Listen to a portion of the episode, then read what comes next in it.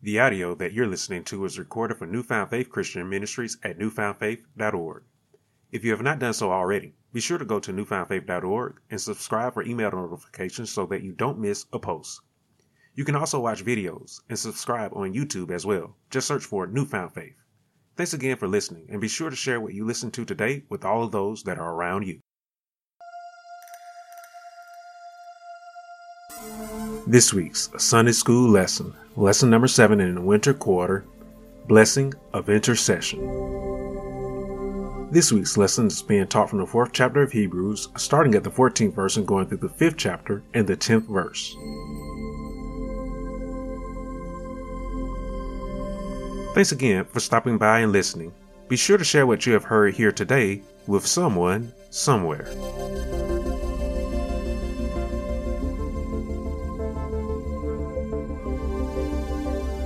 Our lesson last week, we saw that we have an advocate in Jesus Christ.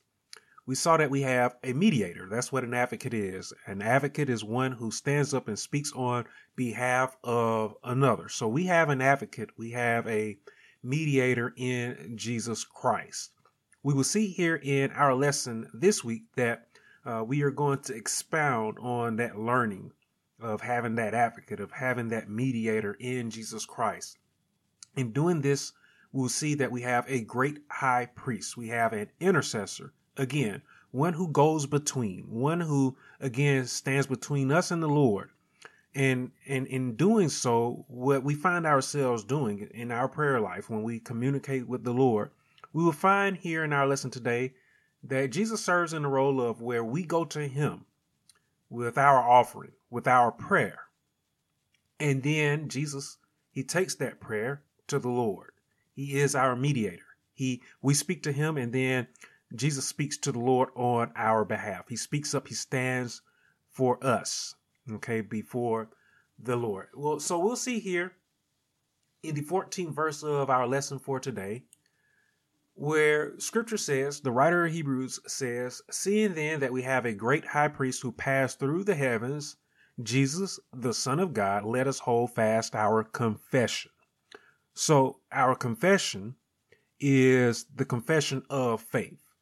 And our confession is not one that is just a verbal confession. You know, many people, I did this myself uh, when I joined church. You know, you speak up, you say, you would say something about believing in the Lord. They, the preacher would ask, Do you believe? And you would say you believe.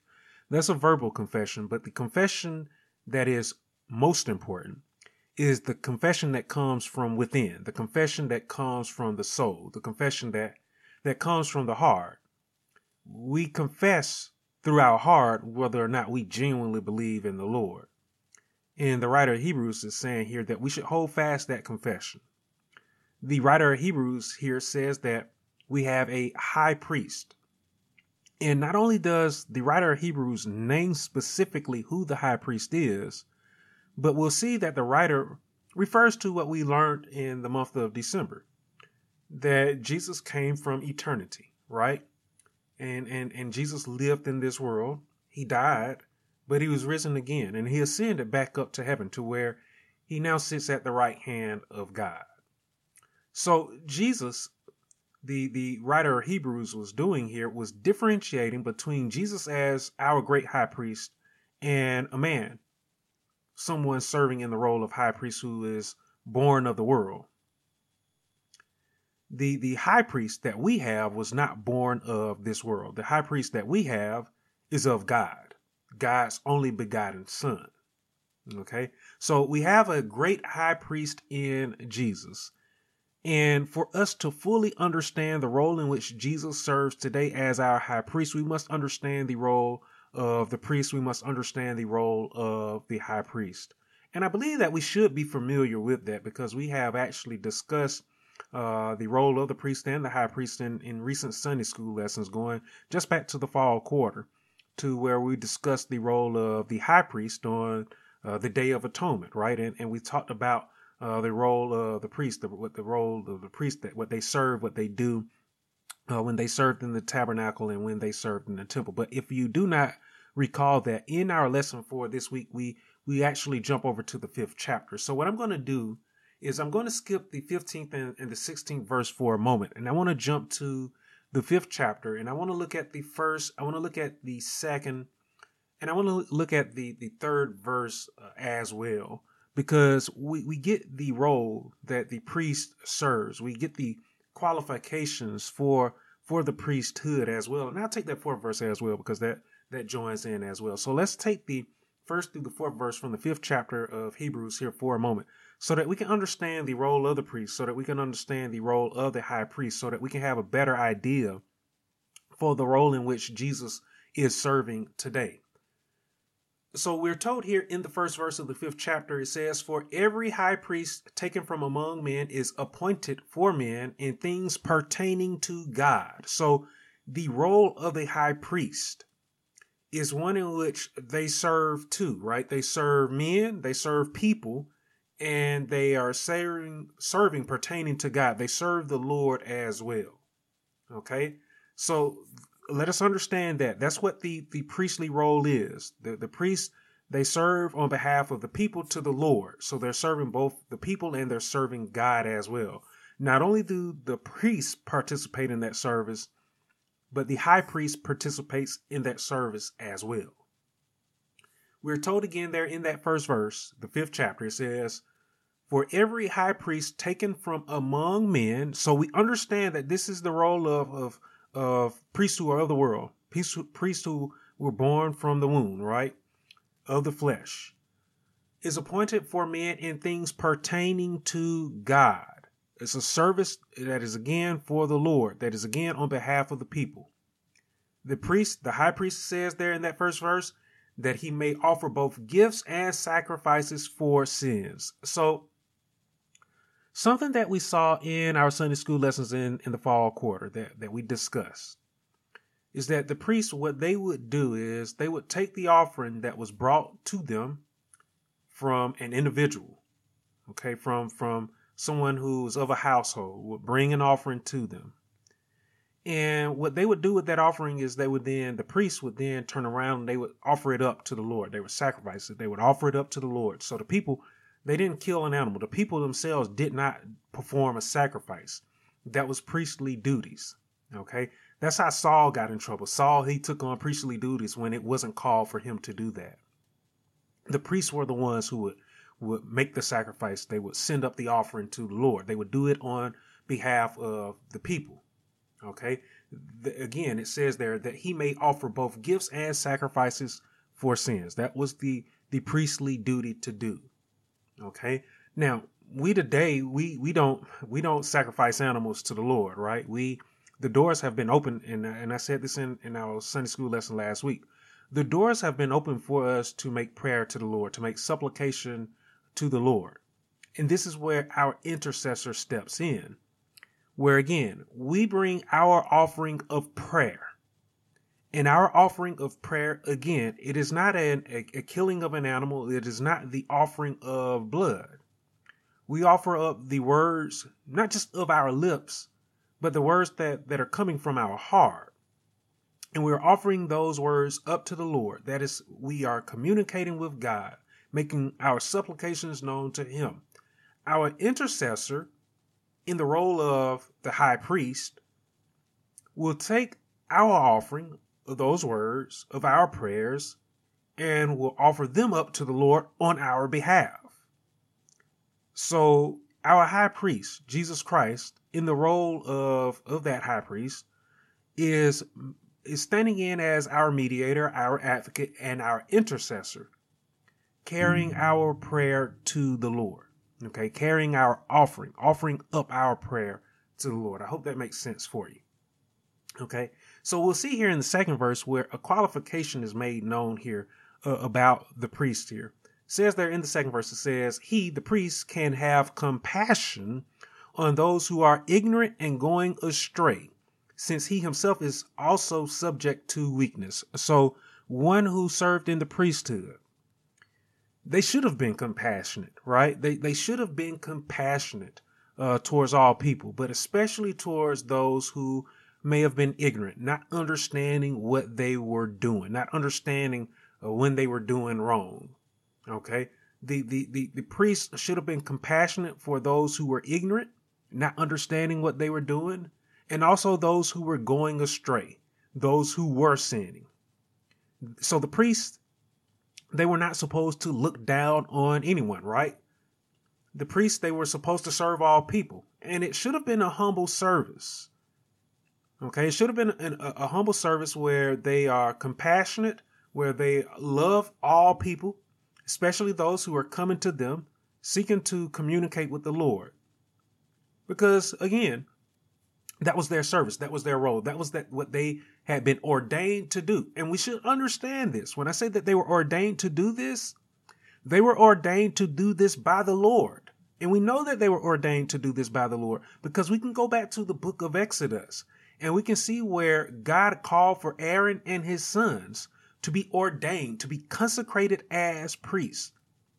So the priesthood, it was a service that was ordained by the Lord. And there were laws that we have seen again in the fall quarter that, that the, the priests, those who came from Aaron, that they were supposed to follow. There were laws that the children of Israel were supposed to follow for those that would become priests, that would be of the priesthood.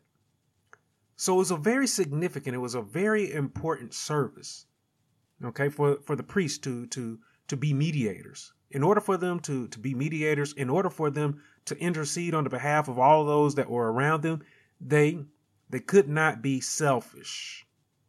They could not just simply think of themselves and themselves only. They had to be compassionate for all of those that were around them, those who may have been ignorant to what they were doing, and those who had gone astray as well. Okay, so again, that second verse in its entirety it says, He, the priest, can have compassion on those who are ignorant and going astray, since he himself is also subject to weakness. So again, the, the priest, those who are of the flesh and served in the priesthood, they weren't perfect. They weren't perfect at all, which is again why they should have been compassionate for all of those that were around them because they too themselves were with sin as well. And so they should have been been understanding. Okay? And so we'll see here in the third verse.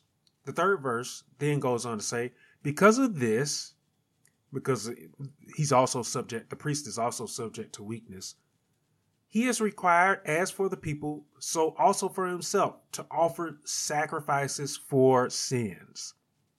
So that again touches on the thought that the priest, and they, they, they offered up offerings for the people that were around them. And we've seen those offerings. We went over those offerings quite a bit uh, in the fall quarter, the burnt offerings, right? The atonement offering, the day of atonement, right? Uh, we, we saw the peace offerings. We, we, we learned about all of those different offerings. And the priests themselves, they weren't perfect. And because they weren't perfect, they too had to make sacrifice. They had to make an offering to the Lord. Okay. And so again, they should have been compassionate uh, in that service. The fourth verse, because it's right there, it fits right in with this passage of scripture from the first to the fourth verse there in the fifth chapter. It says, and no man takes this honor to himself, but he who is called by God, just as Aaron was. So, just like I had mentioned, uh, the priesthood was a service that was ordained by the Lord. And again, it was set in place that in order for one who's a child, uh, one who's a child of Israel, they had to be uh, come through the of Aaron. And Aaron himself was a Levite. So essentially, one who was a Levite and came through the seed of Aaron, they could take up the priesthood. They could take up that service of of being the high priest. Okay, so that's again we see the qualifications here for uh, the priesthood, the high priesthood, being a high priest, right? And, and, and again, we see that it was a service that was ordained by the Lord. Okay, and we've seen that it was a service that should have been one of compassion, one where someone wasn't being selfish, where one where someone wasn't looking down on another. It was a service of, of humility, a humble service, okay, to serve the people and to serve the Lord as well. So something comes to mind here, okay, to where when we look at that 14th verse and we're told there that we have a great high priest in Jesus, the Son of God, something comes to mind as to well, who ordained Jesus? Who who who called for Jesus to be the high priest? Well, we we already have an answer to that question, right? The answer to that question, okay, would be God, because it's uh, we're again told there in the fourth verse there in the fifth chapter says, and, and no man takes this honor to himself. No one could make themselves a priest. No one could make themselves the high priest, but he who is called by God. Okay, so we'll see that answer as well when we get down to the fifth verse. But I do want to touch back on. I want to go back to the fourth chapter, and I want to look at the the the fifteenth verse, and I want to look at want to look at the sixteenth verse as well because uh, again we we gone over the qualifications for the priesthood and and one to be the high priest, right? And and we seen in the fourteenth verse in the fourth chapter that again we have a great high priest, and we know that that high priest is Jesus Christ but look here at what is said here in the 15th verse about our high priest. Because I think that this 15th verse, it, it stands out a lot for us here. We're told here in the 15th verse, it says, We do not have a high priest who cannot sympathize with our weaknesses, but was in all points tempted as we are, yet without sin. This verse here to me, okay, says a lot about the high priest that we have in Jesus Christ when we think about the day of Jesus, right? And think about the chief priests and how antagonistic the chief priests were to Jesus Christ. There, there, there seemed to be a lack of love, a lack of compassion.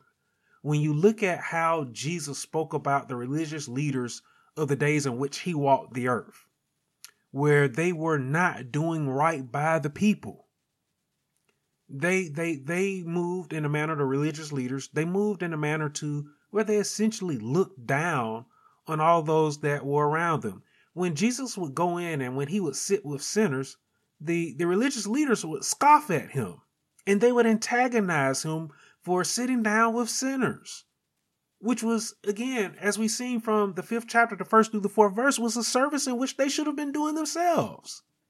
They should have been serving the people right not just the a select few people, but all those that were around them, they should have been serving. But during the days of Jesus, the religious leaders were looking down on, on, on those who, in their mind, weren't religious.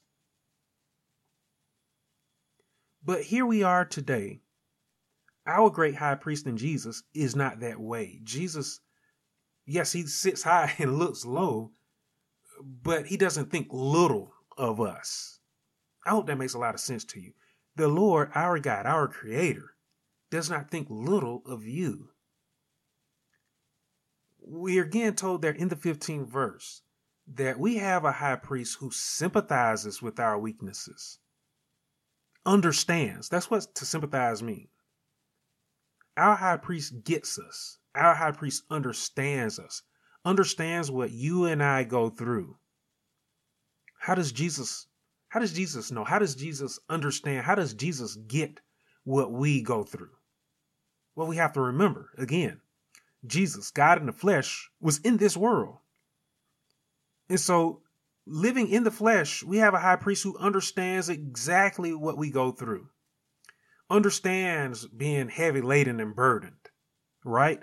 Under understands uh, going through grief, going through suffering, right? Jesus, he grieved when when Lazarus died, right? Uh, he was pained. He when when when Mary and Martha came to him and, and was frustrated that he wasn't there with them to save Lazarus. It is believed that Joseph, Jesus' earthly dad, passed away uh, when he was young, and he was left to, to care for Mary, his mother. So he understands, again, grief. He understands aches. He understands pains. He understands uh, going hungry. He understands uh, being thirsty, right? He understands what we go through in being tempted uh, by by wickedness and evil. He was tempted by the devil, right? We recall that uh, that scripture. So Jesus, he gets us. He understands uh, that what we go through on our journey. He understands how life can be. He understands how when it seems like we're riding on our highest of highs, that boom, the next second we can be at our lowest of lows. He gets what we go through. And so, because Jesus understands us, because he gets what we go through, he is compassionate towards us. He sympathizes with us. He does not frown upon us. He does not look down at us. He does not scoff at us. God doesn't scoff at you. And I, I don't think I mentioned it in my recording last week, but there are many people. For example, we were talking about forgiveness and new life last week. There are many people who don't think that they are worthy of forgiveness. They look at their sins and they see that their sins in their mind are great, but as Jesus did with the woman who the religious leaders brought to him to, to stone, Jesus, he forgave her and told her to sin no more. And Jesus said that quite a bit. Very, again, very compassionate. Jesus was very compassionate, not just for those who would listen to him, not just for those who would follow around with him, those who sat at his feet. No, he wasn't just compassionate to them. He was compassionate for the sinners as well. He had to be, right? Because again, God loved the world and he gave the world his only begotten son to die for our sins. He had to be compassionate. Okay? So we again, we have a high priest who sympathizes with our weaknesses, that understands exactly what we are going through. And, and in that, he sympathizes with what we go through. You and I, we don't have to be afraid to go to him. Jesus is there to serve on our behalf as our high priest. We don't have to be afraid to to go to him when we need to speak to the Lord, when we need help, when we need his assistance, when we may need comforting, when we just want to smile again, when we want to feel good about something, right? When we have messed up, when we have done wrong, we don't have to be afraid to go to him. We should be comforted we should be comfortable in, in going to him because he sympathizes with us. He understands what we go through. And we're told there in the 16th verse, there in the fourth chapter, says, Let us therefore come boldly to the throne of grace. Grace is love. Okay, that is love, that unconditional love. Jesus sits on a throne of love, not a throne of, of hate, right? Not a throne of superiority, but a throne of grace. We don't have to be afraid to go to that throne. We don't have to be afraid to, to approach that throne. So the writer of Hebrews said it best let us go boldly before that throne. Let us be confident when we go to that throne that Jesus is not going to look down on us. And if we walk in that confidence, then we are comfortable in going to Jesus, in going to our great high priest, in going to our mediator, the one who's going to intercede on our behalf before the Lord. Okay? All right. So now we're going to skip on back to the fifth chapter and we're going to look here at the fifth verse. And we'll see it say there in the fifth verse who it is again that called Jesus to be the great high priest. Okay, who again ordained Jesus to be the our great high priest. We're told here in the fifth verse it says, So also Christ did not glorify himself to become high priest. Okay. That's exactly what was said there in the first verse as well. Every high priest taken from among men is appointed. Is appointed for men in these th- in things pertaining to God. Aaron was ordained by the Lord to be the high priest. Aaron did not make himself high priest. I don't even know if Aaron had it in his mind to to be high priest, even though he was actually already doing priest priestly things. I don't think Aaron had it in his mind. But God went to Moses and told Moses that he was going to ordain and consecrate Aaron and his sons to be priests and for Aaron to be the high priest. God ordained it. So the same here for for Jesus. Jesus was called, he was made priest not by himself. The Son didn't make himself priest. Okay? We are told, it says here, it says, It was he who said to him, You are my son. Today I have begotten you. So it was the Father that ordained the Son to be our great high priest. It was the Father that said when Jesus was baptized that this is my Son in whom I am well pleased. That was the Father that said that. And that's what is quoted there in that fifth verse. Okay, it says there again in that fifth verse that Christ did not glorify himself to become high priest, but it was he who said to him, You are my son. Who said that? The Father. Okay, it was the Father that had said that. We would then see the writer of Hebrews then follow up there in the sixth verse here in the fifth chapter of Hebrews by saying, as he also says in another place. Uh, so this is again the Father. As he also says in another place, you are a priest forever according to the order of Melchizedek. That is Melchizedek. Now, this is said, what we see here in the sixth verse, it is said and it is being quoted from the 110th Psalm and the fourth verse, where it is mentioned how the Father had said that the Son was to be priest forever according to the order of Melchizedek. And this again is something that you can actually find prophesied about, spoken about in the book of Zechariah.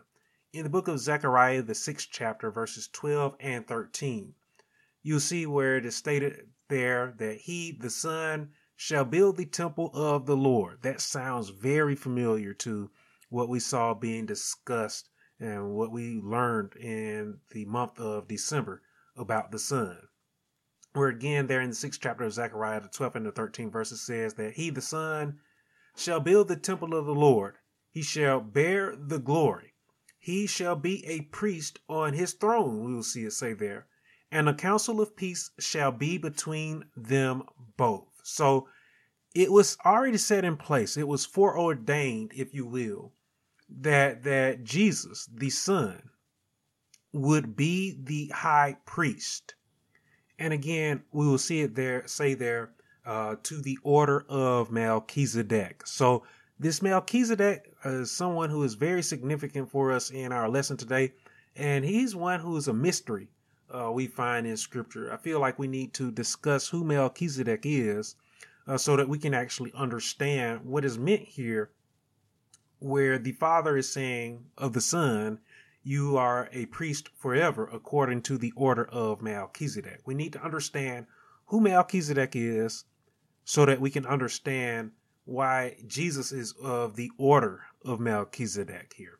So, in order for us to understand who Melchizedek is, we must turn over to the 14th chapter of Genesis. And there's a passage of scripture in the 14th chapter of Genesis where Melchizedek appears for us. If we look at the 18th through the 24th verse, and I'm not going to, I'm not going to go over every single verse there, but again, for you to read it for yourself, you can read again from the 14th chapter of Genesis from the 18th through the 24th verse, where this person, Melchizedek, is introduced to us in scripture. We are told that Melchizedek was king of Salem and Melchizedek being king of Salem, he brought out bread and wine. Uh, and we are told there in that 18th verse that he was also the priest of God Most High. This is very interesting here. So I drop you off here in this passage of scripture from the 18th through the 24th verse here in the 14th chapter of Genesis after something had happened. Uh, what had happened was uh, Abraham uh, he this was at the time where he was known as Abram. He had to go and rescue Lot and many others that had been carried away by five other kings who had essentially attacked the land. And again, like I said, he took away the, those kings took away people back with them uh, to their land. Abraham, he went off to rescue those people. And he went up against those five kings, even though it seemed like it was an impossible task for him to do.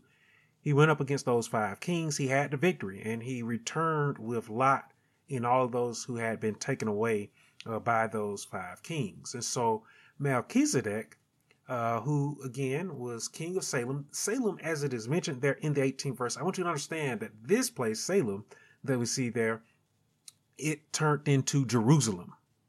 This is an early mention of Jerusalem. At that time, it was only known as as Salem. Okay, so Melchizedek was serving in that place. We have to remember, okay, that Abraham was sent to dwell into the land which became the promised land. It was the land of promise. Okay. So we see Melchizedek, he was king there, and he was also a priest of God. This point is very fascinating because this is well before any of the tribes of Israel. This is well before uh, Jacob himself, who was later named Israel, to where this man is serving as a priest of God, the Most High. So I want you to understand this very clearly, what I'm stating here. This came before Israel, Jacob, right? This came before the children of Israel. What this means is that this came, Melchizedek was a priest of God before Moses was even around. So Melchizedek was a priest of God before God had even given the children of Israel the law. The law, for man anyway, was not in sight just yet. Uh, the, the the the idea of there even being priest to the Lord. Okay, but before we get to this scripture, we, we really don't see anything about that.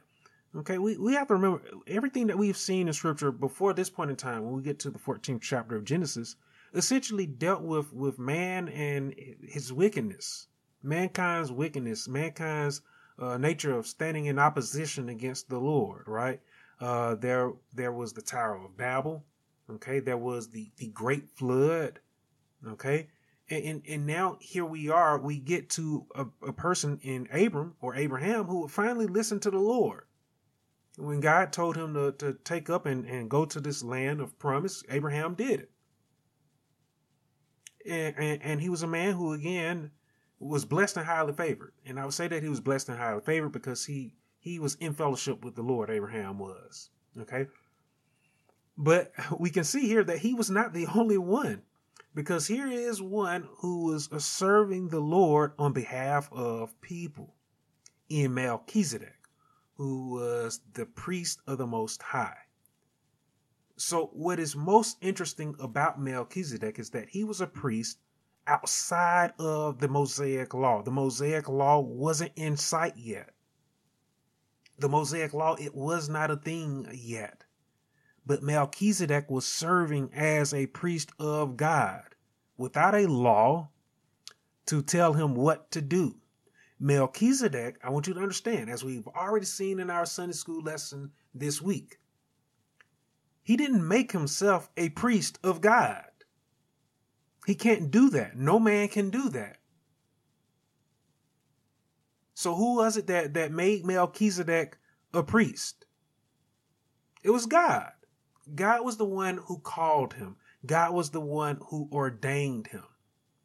Okay? And we find that, that Melchizedek was outside of the order of, of Aaron. Was outside of the order of the Levites, right? Because again, Aaron was the one, him and his sons were, were ordained and consecrated to be priests and and those who were going to be a high priest had to come through that lineage. And those who were of the priesthood essentially were Levites. But Melchizedek, he was not of the blood of Israel. He was not of the blood of Jacob. He was not of the blood of Abraham. And so this is the one of the most interesting things that people that we find in scripture is Melchizedek. He he he literally just pops up out of nowhere for us. Melchizedek, he doesn't, we don't have a birthplace for him.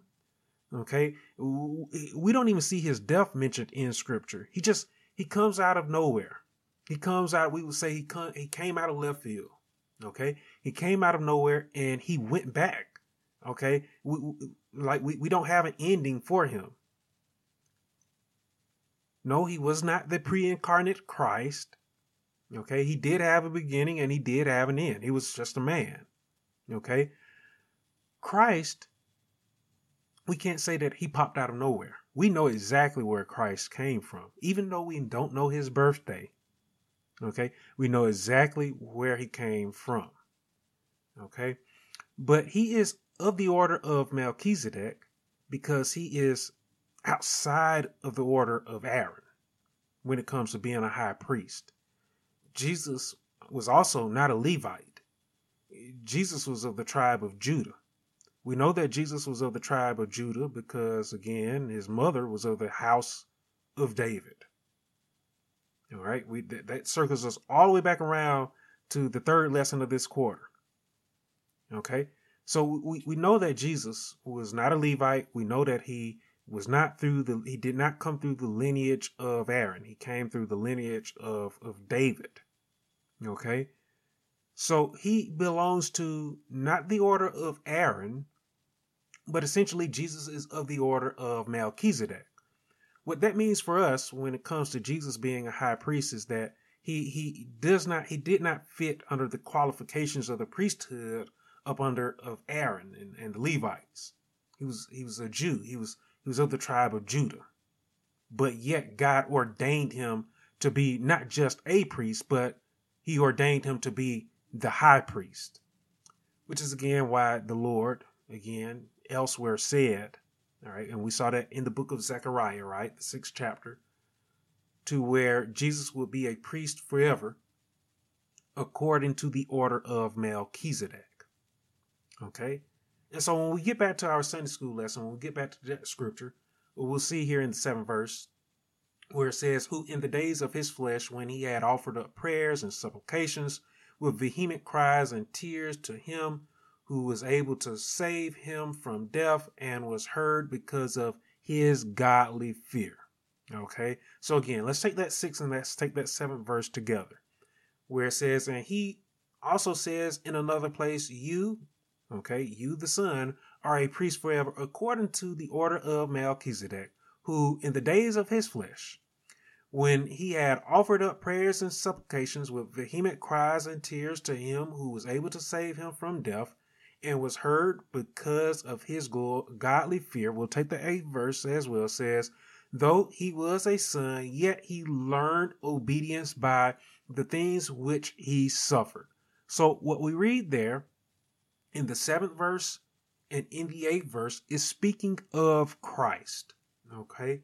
Christ, who in the days of his flesh offered up prayers and supplications. He did that when he was in the garden, right?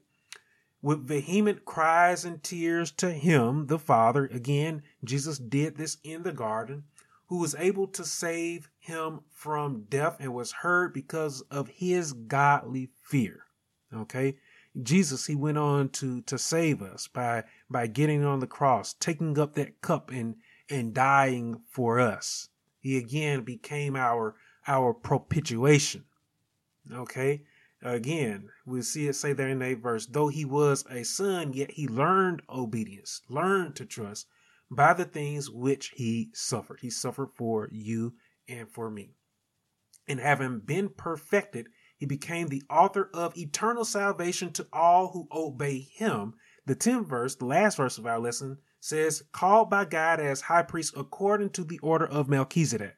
Now, again, we've, we've gone over that portion there uh, about Melchizedek, but I want to talk about Jesus serving in the role of high priest. I want to talk about what happened with Jesus becoming our propitiation, Jesus becoming our atonement offering.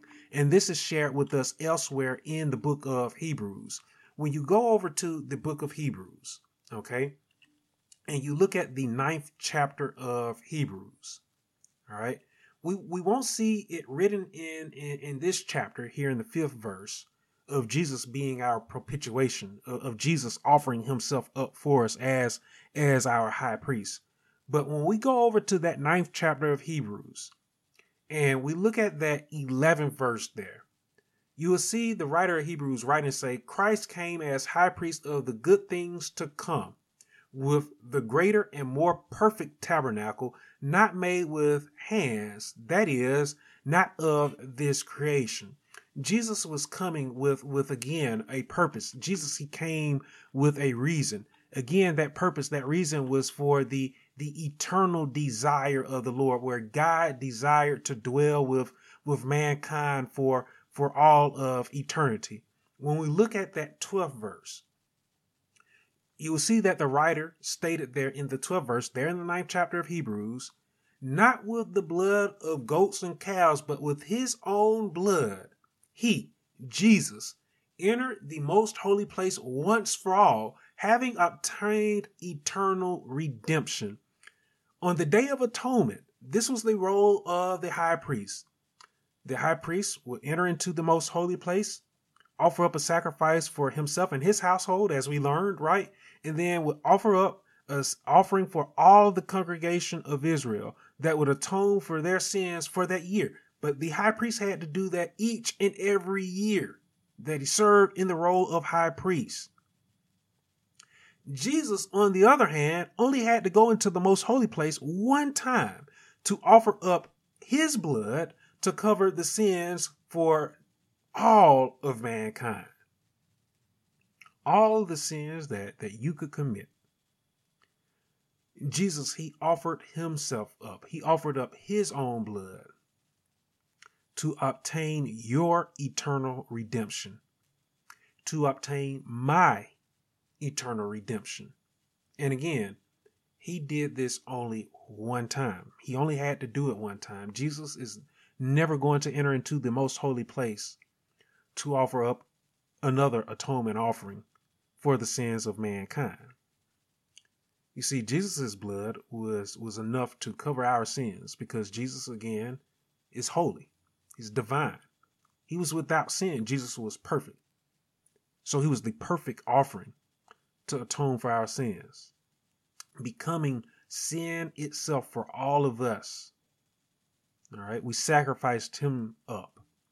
Okay, mankind, we, we, we sacrificed him up. And in doing all of that for us, Jesus again was serving as our high priest. So you and I, we have a great high priest today. Okay, what we have learned here today that is that we have a great high priest who, again, stands and speaks on our behalf to the Lord. Okay. We go to him. He is our intercessor, he is our mediator. We go to him with our prayers, and he carries our prayers for us to the Lord. Okay.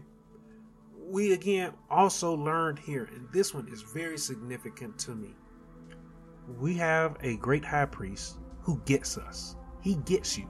He knows what you go through. He understands you. He understands what you face in your on your journey.